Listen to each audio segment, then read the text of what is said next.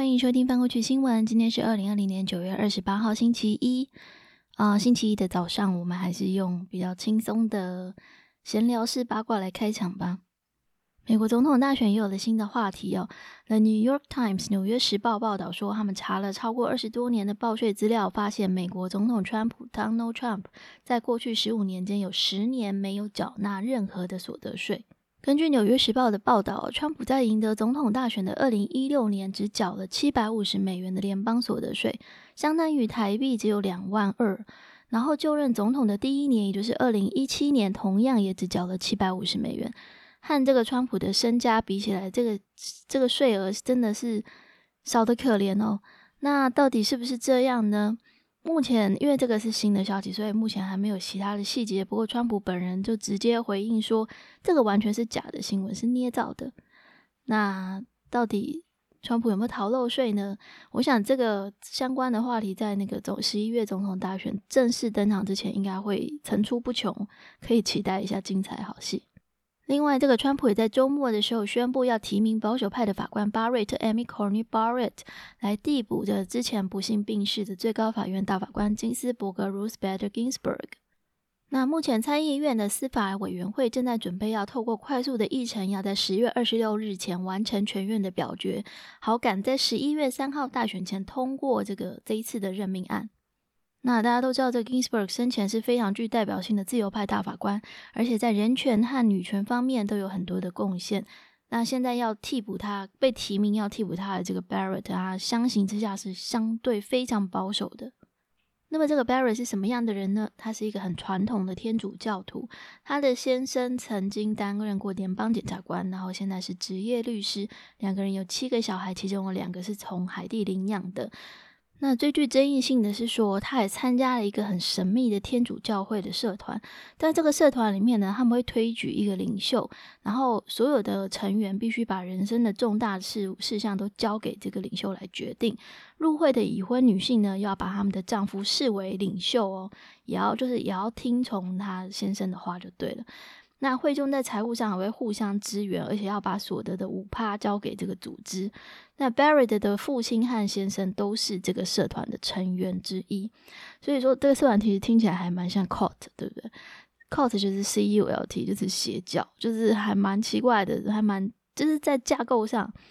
真的还蛮像我们常常听到的那种邪教的社团。那虽然这只是一个很快速的人物速写，但是我们还是不难看出。Barrett 跟原本的这个 Ginsburg 在很多方面来说都可以说是两个极端。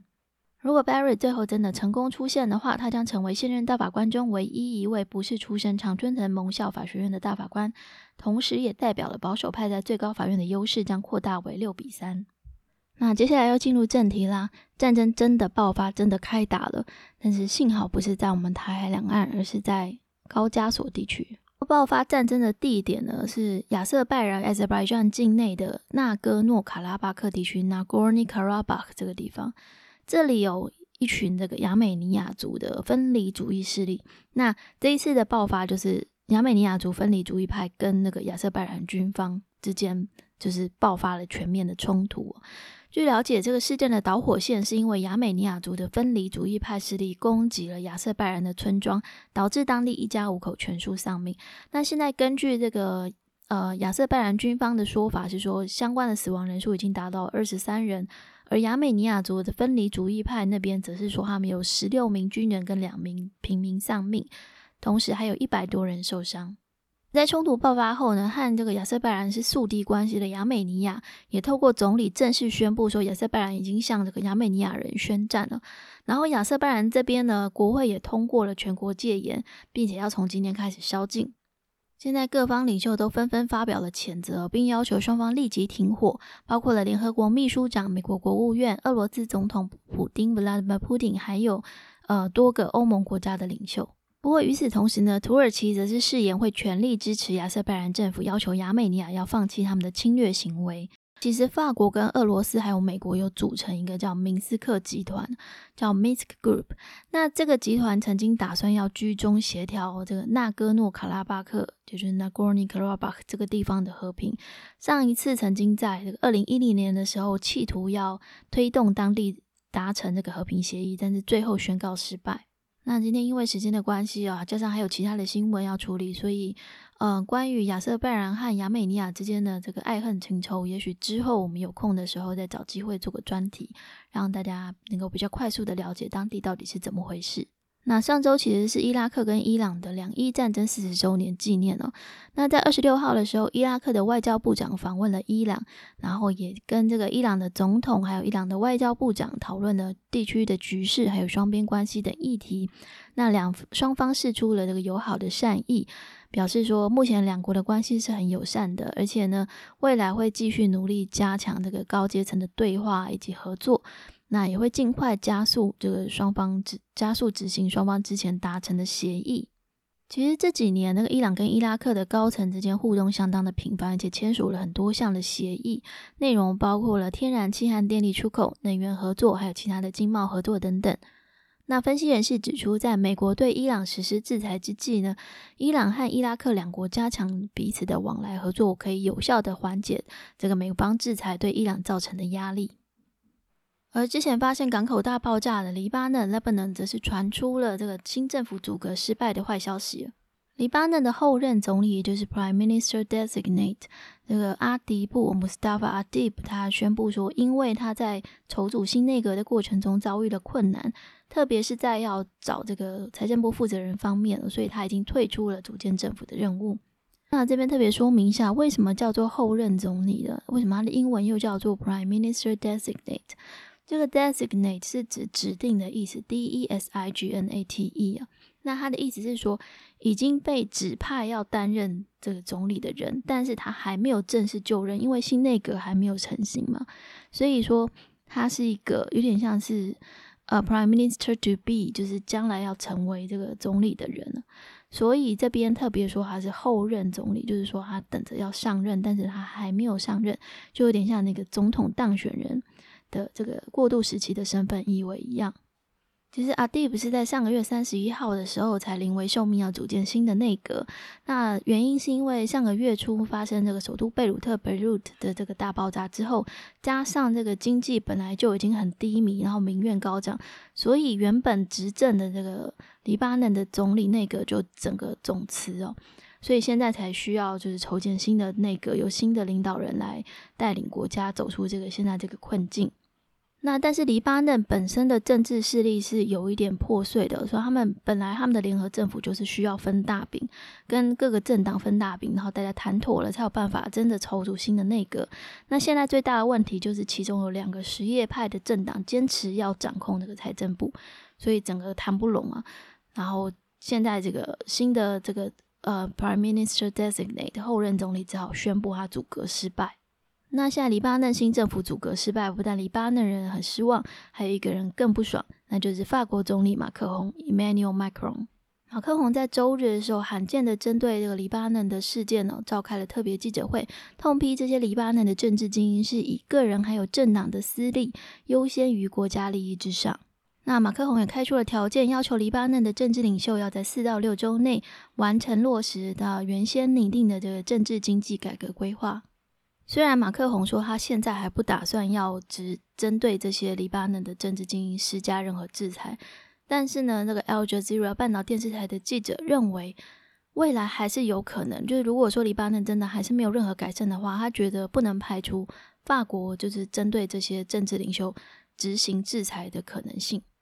另外，这个之前发生军事政变的西非国家马利也正在筹组他们的新的政府。那继之前呢选出了他们的过渡时期的总统之后，现在他们也确认了过渡时期的总理将由原本的外交部长莫克塔瓦内 （Moktar Wan） 来出任。那我们简单回顾一下马利政变以来的发展了。马利是在八月十八号的时候发生的军事政变，当时的总统凯塔以及多名的政府官员都遭到了军方的扣留。那最后，这个凯塔被迫宣布辞职，并且要解散当时的那个议会还有政府。那在这个西非国家经济共同体，也就是 The Economic Community of West African States（ECOWAS） 的这个斡旋之下呢，军方最后终于同意要释放凯塔，并且就是针对这个过渡时期的执政状况呢，进行了全国性的政治协商，并且在九月二十五号的时候，确定由军方的领袖出任过渡时期的总统以及副总统。那么根据玛丽的过渡宪章规定呢，在玛丽的过渡总统宣誓就职的十八个月内，就必须要举行大选。那这次旺的任命案还有另外一个意义哦，因为他就是现在的新政府里面第一位非军方出身的这个高层官员，那同时也符合了之前西非经济共同体开出的解除制裁的要件，也就是玛丽必须要选出一个非军方的总理。这边呢，它英文是用 civilian prime minister，civilian 就是说一般平民的平民出身的，它不是军方出身的意思。所以换句话说呢，one 的出现也代表着。呃，西非国家将会解除对玛丽的制裁。而在约旦，阿卜杜拉二世已经在二十七号的时候宣布要解散国民议会，要任命新一任、新一届的这个参议院议长和议员。那么，根据约旦的宪法规定呢，在国王下令要解散众议院的一周内，他们的这个内阁就必须要总辞。那么，这一次解散议会呢，主要是为了即将举行的议会选举来做准备。那按照规划呢，应该会在十一月十号的时候举行。那么接下来很快的回顾一下全球疫情哦，目前全球确诊案例已经累计达到了三千两百九十四万起，还有这个九十九万五千多人死亡哦，已经快要接近一百万了。那另外美国方面已经累计七百一十万例确诊案例以及二十万人死亡。那么现在疫情最严重的国家依然是美国，其他比较严重的国家依序为巴西、还有印度、墨西哥以及英国。至于这个新增死亡人数最多的国家，则依序为印度、美国以及巴西。那如果按照这个死亡人数按人口的比例来算的话呢，死亡率最高的国家是秘鲁，其次依序为比利时、玻利维亚、西班牙以及巴西。那么另外一个坏消息是在希腊的难民营已经有一名男子因为染疫身亡，是第一起的死亡案例。那澳洲方面则因为这个疫情趋缓了，所以墨尔本从今天开始取消了宵禁，那外出限制也放宽为最多五人可以同行。那另外这个小学生也要从十月二十二号起开始分阶段的返校上课。那么在相关研究方面呢，波士顿大学医学院的研究团队发现，如果摄取足够的维他命 D，可以降低感染这个武汉肺炎的风险，可能可以降低到百分之五十四这么多。而且呢，就算感染了，死亡的风险也比较低，因为比较不容易出现并发症。